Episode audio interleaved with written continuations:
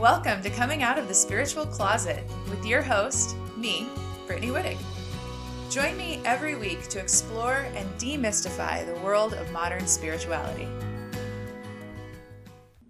Welcome back, everyone. Thank you for joining me this week. So, this week I want to talk about a term that I hear a lot in the spiritual community that as a courage coach has really stood out to me because I think that it induces a lot of fear and judgment in people. And I want to talk a little bit about that. So, the term that I'm talking about is the matrix. I'm sure many of you have heard people refer to the matrix in the spiritual community. This term is very commonly thrown around. And if you're someone who uses this term, I would ask you just to listen to this episode with an open mind because I want to make some points about the energy of that particular term and the way that I notice it affecting people when it is used. So, the matrix is, you'll hear it used as a term to uh, talk about uh, kind of those those parts of society that are or those people in society that are really unconsciously moving through life, following all of the societal conditioning, and don't actually realize that they're conditioned. That's one way of defining it. You could think of the rat race as being part of the matrix, for instance. So, the way that this gets used is you'll hear people say something like, if you've broken out of the matrix, and want to move forward with your growth, for instance. I mean, that's just off the top of my head. Or you'll hear people talk about when they broke out of the matrix and how they're broken out of the matrix. They're not in the matrix anymore. And I understand the point being made here. And I think that the point being made here could be a very powerful one and is a very powerful one. The problem with using the term the matrix is that again, like I said a moment ago, it is fear inducing. And there's many reasons for that. One reason is that that the idea of that term, and I'm not sure if this is the first place it came from, but the biggest use of the term the matrix culturally other than in this spiritual space is the trilogy of movies the matrix where of course the matrix is a very negative, dark, painful thing. You know, the humans are enslaved and basically having their bodies used for energy while they think that they're living. And of course, I understand that comparison. The metaphor is really uh, potent. And for most people, the idea of a matrix is going to bring up some fear it's going to activate their nervous system a bit. And then the other piece of this that I see is that the term the matrix is also quite divisive. So there are those who have identified the matrix, those who see the matrix and have broken out of it. And then there's everybody else, you know, those poor pitiful souls who still who are still in the matrix. And I'm being very sarcastic here even though it's done in a way, I think, where people are wanting to help. You know, people want the spiritual leaders who speak about the matrix, they want people to break out of their conditioning, right? Because it is very true that we are massively conditioned from birth in a million different ways culturally, by our parents, by the people around us, by the communities that we grow up in, um, the locations we grow up in. Absolutely, we are very conditioned. And it is also true that if we never look at our conditioning, we will very likely continue repeating unconscious behaviors based on that conditioning for the rest of our lives. Our fear, because conditioning is primarily fear based, our fear will keep us repeating our subconscious conditioning forever if we don't consciously look at it and consciously choose to deprogram it. That's all true. And I understand that when people talk about the matrix, in one way, they are absolutely wanting to help. They want to help the collective. They want to move people out of this conditioning. But I am a big believer that trying to motivate people through fear is never as effective. And so using a term like the matrix, to me, I immediately see how it causes it causes a variety of re- reactions in people. For people who have never heard that term, it causes a lot of times defensiveness because they're not ready to be labeled as being in a matrix. And I'm using air quotes. So it can cause defensiveness in people who have no connection to the spiritual community. In people who are in the spiritual community, depending on where they're at in their journey, it can cause fear because they can feel like, oh, there's a matrix. Am I still in this matrix? That's the reaction that it causes. And then for people who would consider themselves out of the matrix, people who feel like they've broken out of the matrix, this is actually the most troubling. I think that it can cause an egoic self satisfaction. And I know that sounds a little harsh, but I'm going to go into this. So, I think that if if you're reading posts where people say, "Oh yeah, we're out of the matrix. We broke out of the matrix." There's a there's a baked in judgment there of the people who are still I'm using air quotes in the matrix. This is a really powerful moment to do a little bit of shadow work if you're listening to this and you're like, oh, that's me, I resonate when someone says they've broken out of the matrix, just take a moment to think about the feeling you get when someone says that, to tune into your body. Maybe even say that phrase to yourself I broke out of the matrix.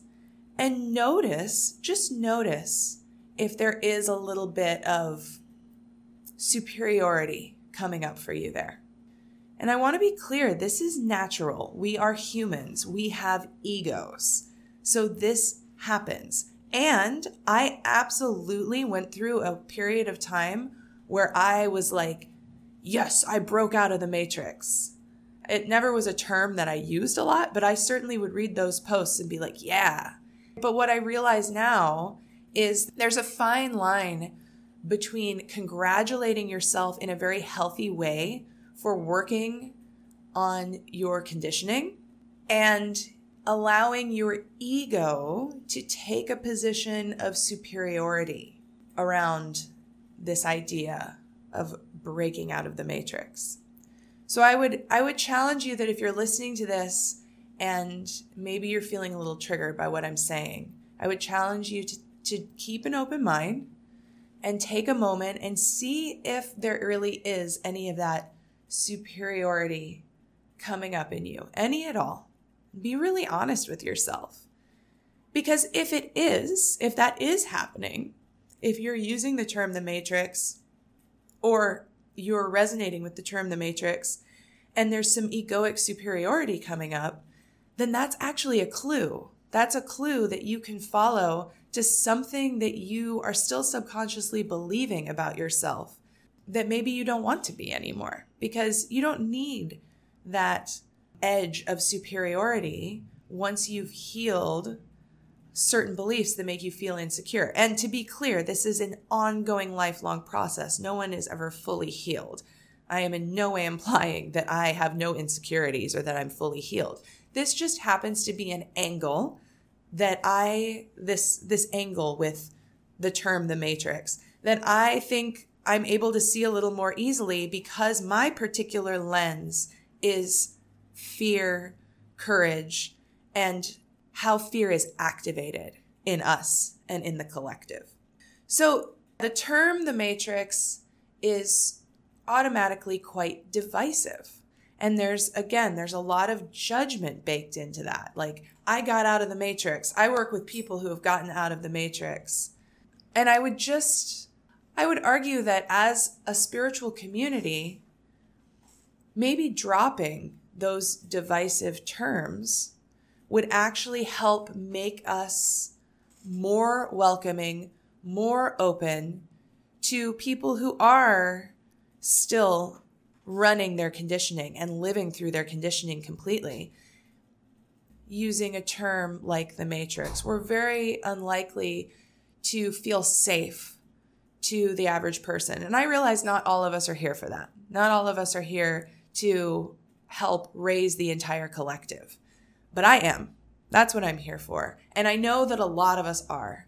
And so I would just implore you to consider some of the language that you use and how that might actually be inhibiting more people from moving in to personal development and spirituality, how that might be inhibiting more people from taking a moment to look at their conditioning.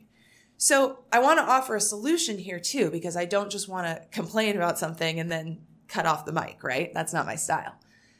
So, how can we invite people to see their conditioning in a way that is more loving more inclusive, uh, maybe in a way that feels more inviting to the average person who hasn't looked at this conditioning.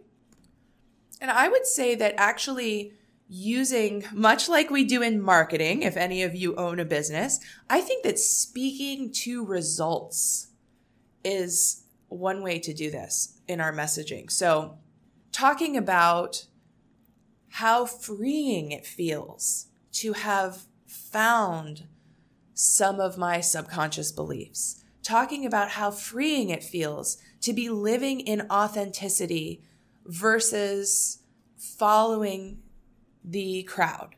That's one way you could put it that would be, I think, a little more inviting to people who are not already part of the spiritual community or who are new to it.